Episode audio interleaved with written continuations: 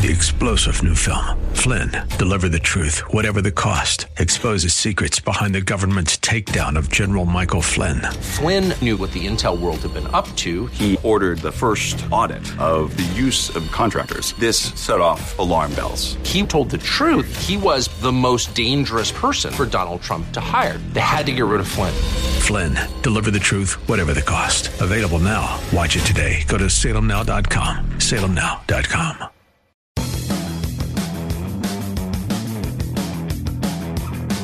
Welcome to Philanthropy SA. This is a podcast about and for the philanthropic community in San Antonio and South Texas. We introduce organizations and people who are making an impact in the community. Beneficent Financial is proud to sponsor this podcast, and it is our hope that you enjoy this conversation about the impact we can have. The goal is to edify and inspire. Now, please join our host, Dan Rebmann. Well, thank you and welcome to Philanthropy SA. I'm really glad to be joined by Carl Caton. He is uh, somebody I've ran into at multiple events through multiple organizations. So I know he is doing a ton of great stuff, not just here in San Antonio, but all around the world, literally around the world. And so, um, Carl, thanks for being here. Thank you, Dan. Thanks for having me. Absolutely. Um, so, what we want to do is just kind of hear a little bit about you. How did you get to be involved? And um, in addition to other stuff, he's you know the the executive director at Marriage mm-hmm. Initiative. Right. So, um, and so want to find out how you got into that, and you know, kind of what led you here to San Antonio and South Texas and doing all this good. Well, thank you. Uh, well, I grew up in, out in West Texas, and uh, it was a, an interesting early life. I grew up in a farm and ranch community, also a refining community. We had a big refinery, and it was an interesting town to grow up in. There was hard work was you know the emphasis, a lot of risk taking, as you can imagine, with dry land farming. Uh, but it was a, it was a very interesting town to grow up in, and uh, but my mom and dad obviously had a huge influence on me. My mom was a really interesting uh, person person, and uh, she influenced me at a very early age with this idea of investing. She was a Baylor graduate and a valedictorian. She was a smart lady and thought a lot about business, and she grew uh, raised me to kind of think about investing and how investing is important and especially investing for impact. But I also grew up in a really neat church. It was a mainline den- denominational church, and it was a church filled with visionaries. People had big ideas. In fact, the inventor of plastic, you know, if you open your refrigerator door and you see the white plastic, that was invented in my little small town. And, and these great visionary leaders, you know, were, uh, had, had a big vision for the, for the city. So it was a very interesting place to grow up. But Kelly and I moved to San Antonio in 1986. I was in the real estate business and uh, we fell in love with the city. We fell in love with what God was doing in the city, and uh, so it was a, it was a great early start here. Outstanding. Well, we're glad you came for sure. Um, so, talk to me about how you got involved with the marriage initiative, or how did that become a cause so near and dear to your heart? Well, I appreciate that question. Uh, Kelly and I are celebrating our 40th anniversary this year, so uh, we've, we've been on a really fun journey. But really early in our marriage, five couples in our life divorced. Mm. Uh, two of our f- close family members and our three closest friends from church. And it was a very confusing time. Uh, I was in the real estate business. We didn't know how to help couples, so we had lonely people over to our house for dinner on a Sunday night, and that's the only way that we knew to help couples. But as we began to um, help couples, more and more couples came to our door. It didn't make sense to me, but God began to show us that there were all sorts of really amazing resources that were very transformative in a lot of these marriages. So it gave us kind of this unique early understanding of the importance of investing in your marriage, and uh, and so that is kind of what piqued our interest. And so I, I love the institution of marriage. I love um, serving marriages, but more than anything, Dan, I like being married. Marriage is uh, this amazing institution, you know, where I, I talk about the three C's, the, the three C's of companionship, connection, and commitment. Marriage is the most amazing form of companionship that we have, and that we have this daily friend on a daily journey. And I think Kelly and I, more than anything, have an incredible friendship that, that's based on. But there's also this unique connection that we have as a couple, a connection that's emotional, it's spiritual, can also be uniquely, so uniquely physical, really powerful. And also, marriage is the most uh, significant commitment we make to another human being this side of heaven, right? And uh, and so marriage is really amazing. And as Tim Keller says, outside of our relationship with God, marriage is the most profound relationship there is. And we say that, and yet we know that so many couples are struggling because in San Antonio. The census data tells us there's 400,000 marriages, and research indicates that 20% of those marriages are struggling. That means we have 80,000 struggling marriages in San Antonio. Wow. And divorce filings indicate that 9,000 couples will file for divorce this year. So it's a massive and overwhelming problem. And but it's the but marriage is more than just a romantic notion. It's the family leadership team. And as goes the marriage, so goes the family. Yeah, it almost sounds like there's a fourth C you could add in there, which is challenges. yeah, you know. and I've also heard covenant. You know, so there's a like lot covenant. of C's. Covenant, covenant's a more powerful one, it or, is. or uh, a better one than challenges. Um, so, talk about. You know, sometimes it's easy to say that you know when a marriage goes, you know, has trouble and ends and that type of thing, that it's like sad for the people involved, but I think you've got research that shows it goes well beyond that immediate household. Is that right? Yeah, there's there's kind of a cascading impact of the of the breakdown of marriage, and so you know we like to we like to say that if a marriage fails, or if it fails to form, you know, because either way, whenever there's children being raised in a home where there's not an intact family, where there's a mom and dad present in the home, uh, those kids are at an elevated risk, not always, but an, at an elevated risk for negative things to happen in their life. Mm-hmm. They're uh, more likely to fall behind in school. They're more likely to, to enter into risky behaviors. They say that where there's a lack of father presence in a home, those boys are six times more likely to be incarcerated. And there's this cascading series of impacts. Again, not in every family but in but it is an elevated risk for families when there's not this intact leadership team. We want to emphasize that so much. Marriage is the central bond. It's a central bond of every family. It's more than just a romantic notion. Marriage, a husband and wife, are the family leadership team.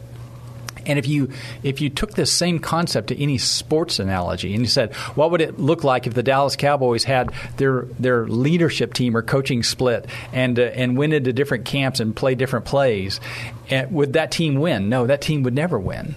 And the same thing goes for a family. A family can win, but it's much more difficult for a family to win when that leadership team is not intact. Sure. No, that only makes sense. And and as a society, we all feel the impact of when those things happen, whether it's through, you know, things like higher incarceration levels, which is obviously something that society is paying attention to and that type of thing, or just the fact that people are growing up in a way that's not, you know, the most healthy for them in terms of making good choices and in doing those kinds of things. And that's absolutely right. Let's be clear on something we talk in our society, we talk in the political realms, we talk about social problems. We talk a lot about social problems. But let's be clear social problems are really family problems. You know, poverty, incarceration, teenage pregnant. These are family problems. These are the the uh, the outcomes of the breakdown of family. And there's there's been some incredible research called the success sequence and this is what's so interesting about the success sequence. If young people will do four things in the in this order, okay, and that is if a young person will graduate high school, if they will get a job, if they will get married, and if they will have children, if they'll do those four things, the likelihood of them falling into poverty is 3%. You get any one of those out of order, and it goes up tenfold. Okay? And so th- there is an order for things. God created marriage, He created family to create a sense of order. And when we go out of order, when we get out of order, then things can change dramatically. Yeah, and, and that sequencing sounds, you know, to a lot of us just like common sense, mm-hmm. right? But for a lot of people, they may be the first person in their family doing it in that sequence. Right. They may not be. That might not be something that was held up as a model mm-hmm. that is, you know, one you know to follow, right? Um, and and that type of thing. So um, let's talk a little bit about the you know we talked about the social impact and that kind of thing, and obviously you come at this you know, I, I, know you to be a man of great faith and that that's important to you, but this is an issue that transcends that component of it. Is that right? Yeah, absolutely. So, can you speak a little bit about just the, the nature of the research that's involved here and that folks, you know, this is an issue that touches us all, regardless of where we're coming at from a, from a faith background? Yeah, absolutely. Uh, you know, again, uh, the breakdown of the family it really uh, a lot of times creates cascading impacts that turns into what we call social problems.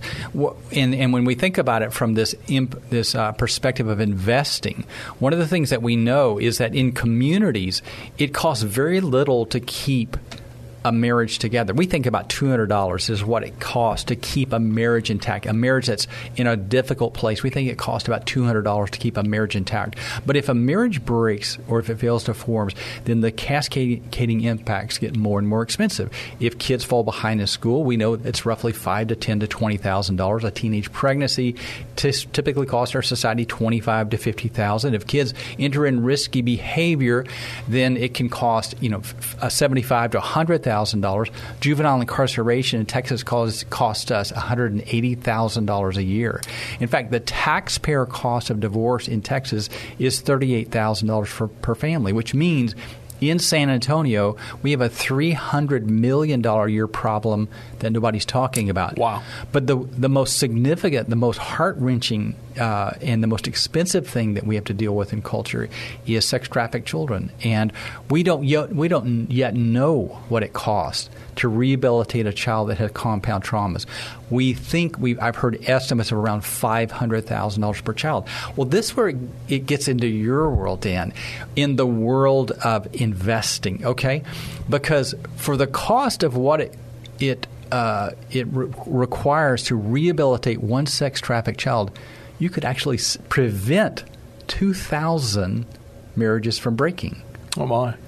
You know, and, and this is the world. Uh, so this, I'm going to get out of our Christian world for a minute because a lot of the best thinking is not happening inside the church, and it's not happening inside of the world of Christianity. It's happening in the secular world, and some of the best thinking is in this area is what's called effective altruism.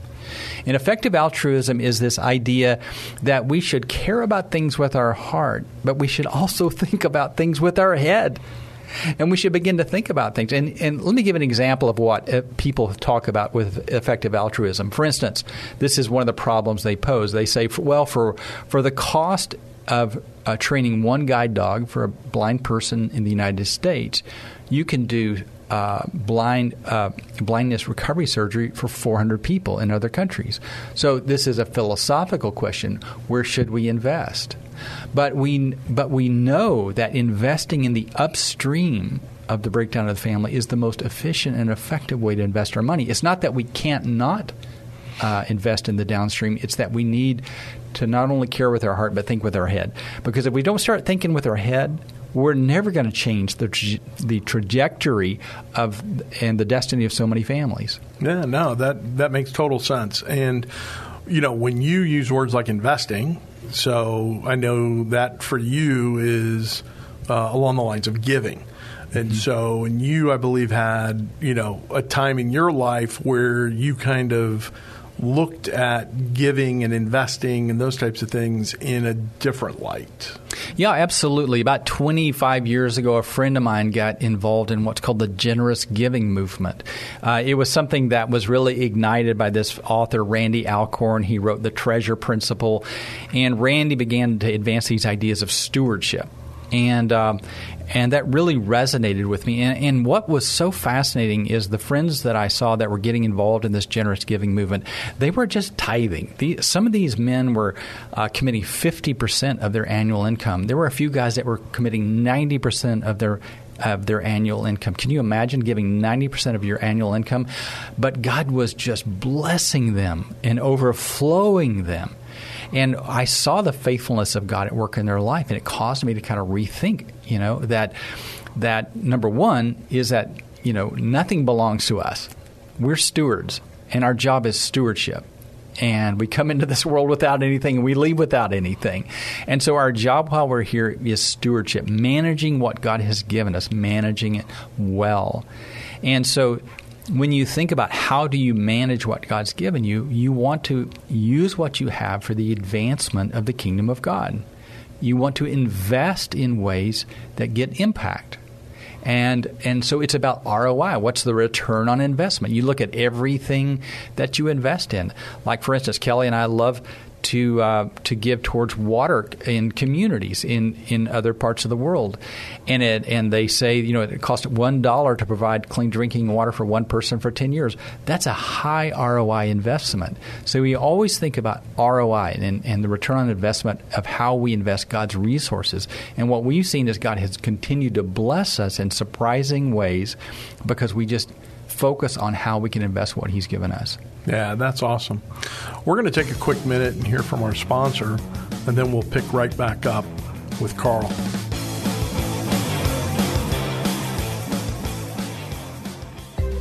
Many of you out there care deeply about wanting to make an impact on the world around you. You want to help take care of the people and organizations that are important to you. We understand that because we feel the same way. Beneficent Financial wants to help you. Our mission is to help people like you with professional, individualized financial advice achieve their objectives. Whether your financial legacy will stay within your family or benefit the community at large, we are able to help. Call Beneficent Financial today at 210 999 5511. In addition to traditional wealth management, we offer philanthropic services such as direct donations of required minimum distributions, donor advised funds, and foundations. Call 210 999 5511 or go online to beneficentfinancial.net. Let us help you do well so you can do good. Securities offered through Momentum Independent Network, member SIPC slash FINRA.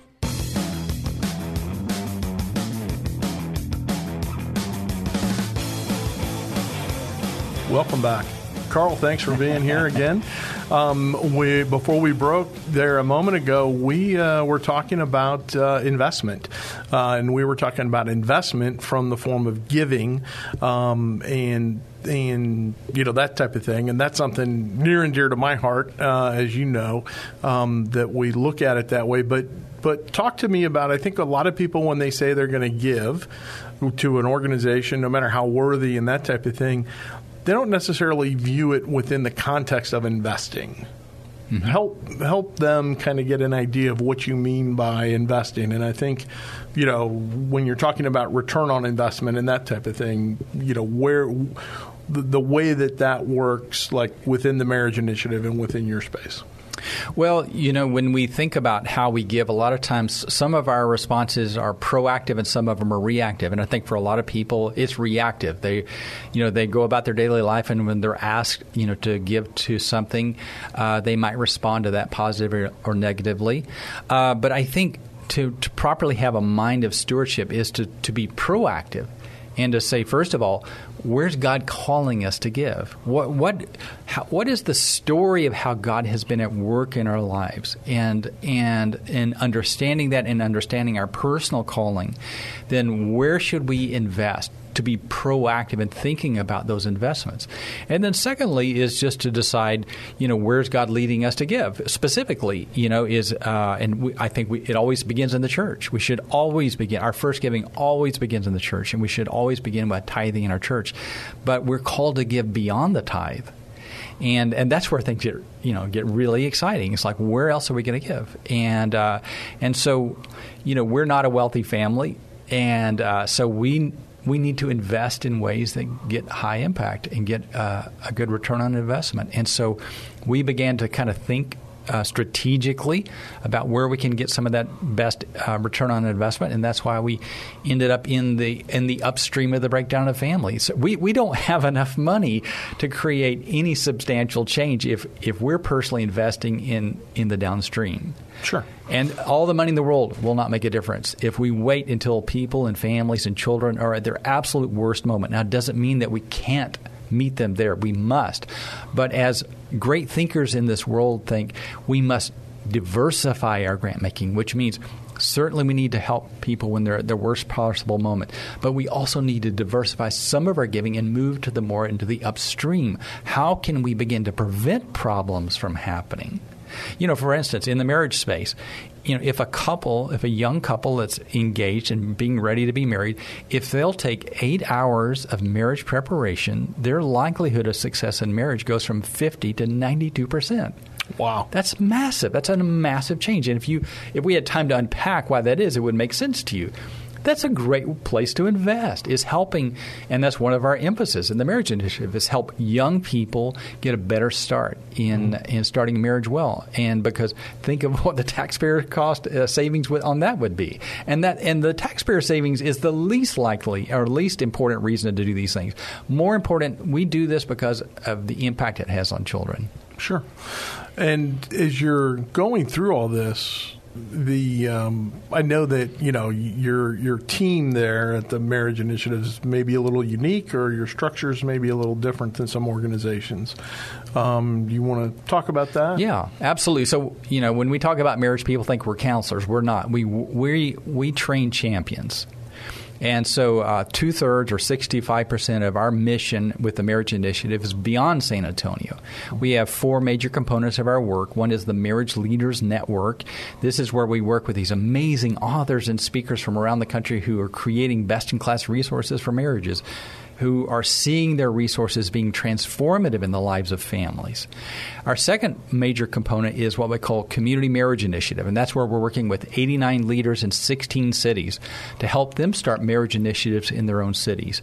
And just recently, we took the leadership of National Marriage Week, which is February 7th through 14th every year, where around the country, in fact, around the world, as part of International Marriage Week, we celebrate the importance and value of marriage and encourage couples to invest in their marriage and to go on to date nights and do fun things in their marriage. National Marriage Week has been a lot of fun. And the fourth component is the Marriage Resource Center, where we are intending to build the largest resource center online for marriages, uh, for really anywhere in the country. And it will it will uh, showcase 300 of the best in class marriage resource creators who collectively create over a thousand resources for marriage. And all of these pieces fit strategically together. And so we, more than anything, we unite and we help uh, train dynamic marriage leaders around the country who want to impact their communities for marriage. That's incredible, and and to think all that's just here in little old South Texas and San Antonio. So that's awesome. um, I know that um, you know. So you mentioned your professional background in terms of real estate and that type of thing, and so and you've obviously you know dedicating a huge amount of time to the marriage initiative and everything that's going on there. Um, I know that's been a bit of a walk for you as well in terms of how you balance those. So kind of talk to us a little bit about how you balanced that. You know professional life and what you're doing there with you know the the impact that you're having through through the marriage initiative. Well, I, I was very blessed as a young man to have a lot of smart people around me and a lot of people that gave me guidance. And I always had a real reverence and for people's wisdom.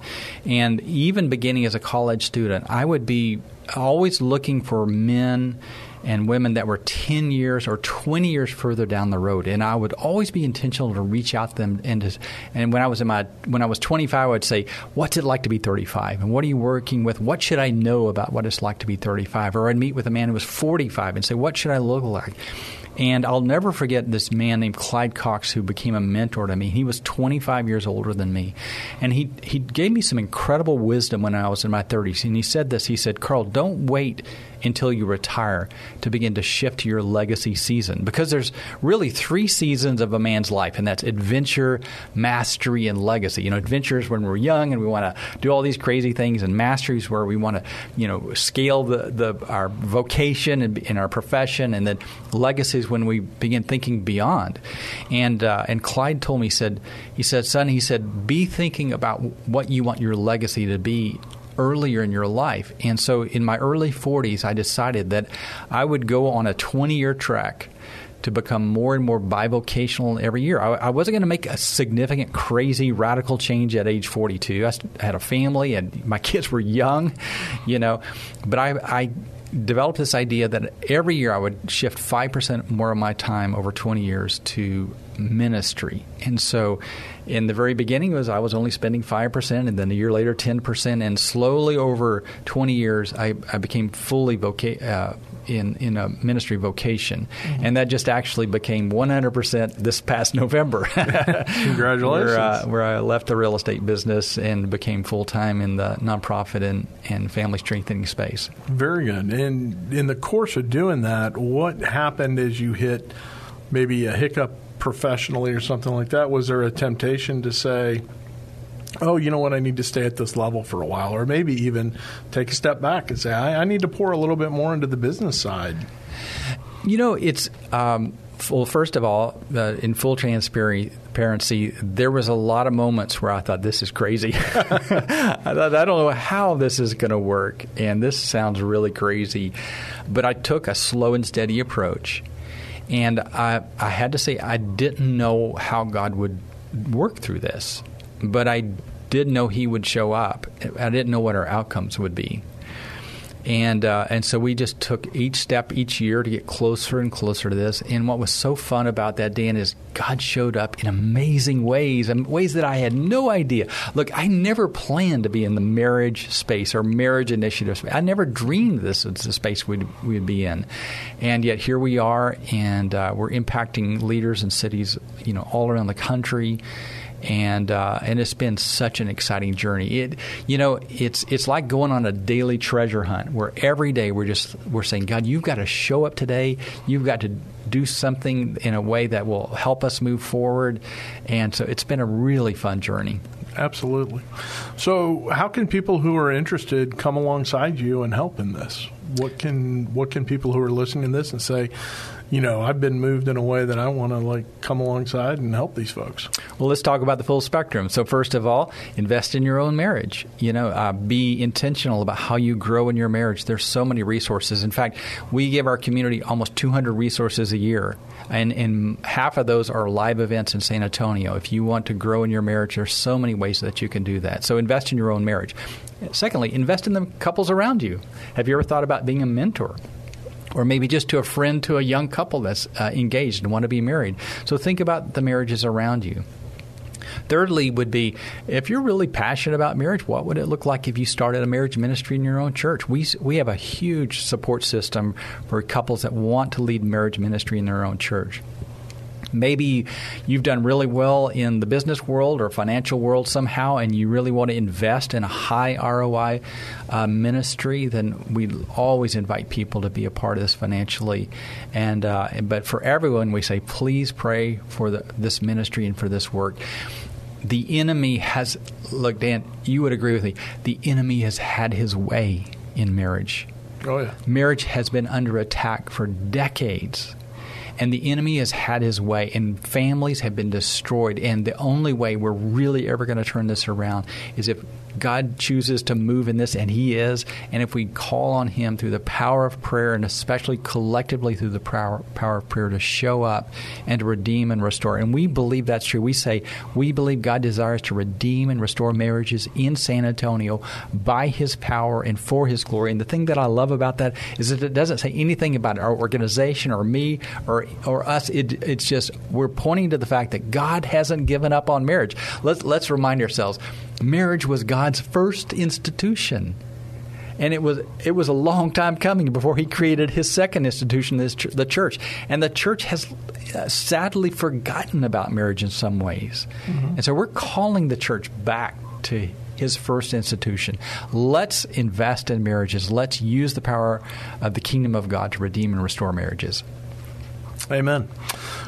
I just want to thank Carl for being here today. I just think that uh, this is a topic that we can spend a lot more time on, and I want to encourage anybody who's looking for a way to make a positive difference in this space to uh, do those things. Work on your own marriage, help other people, and then uh, feel free to reach out to the Marriage Initiative and do that. Do you have a website that of course. you want to direct people to? yeah, to? samarriage.org samarriage.org. That's a good one and easy to remember. So, uh, thank you for joining us today. We were very glad to have Carl Caton from the San Antonio Marriage Initiative here.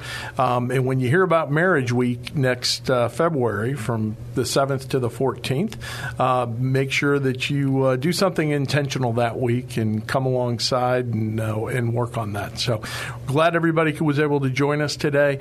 And uh, on behalf of Philanthropy SA, this is Dan. Rebmann saying thank you. Thank you for joining us at Philanthropy SA. We hope you found something to inspire you during today's conversation. If you know organizations and people who are making an impact in the community, we would love to hear about it. Until next time, do well so you can do good.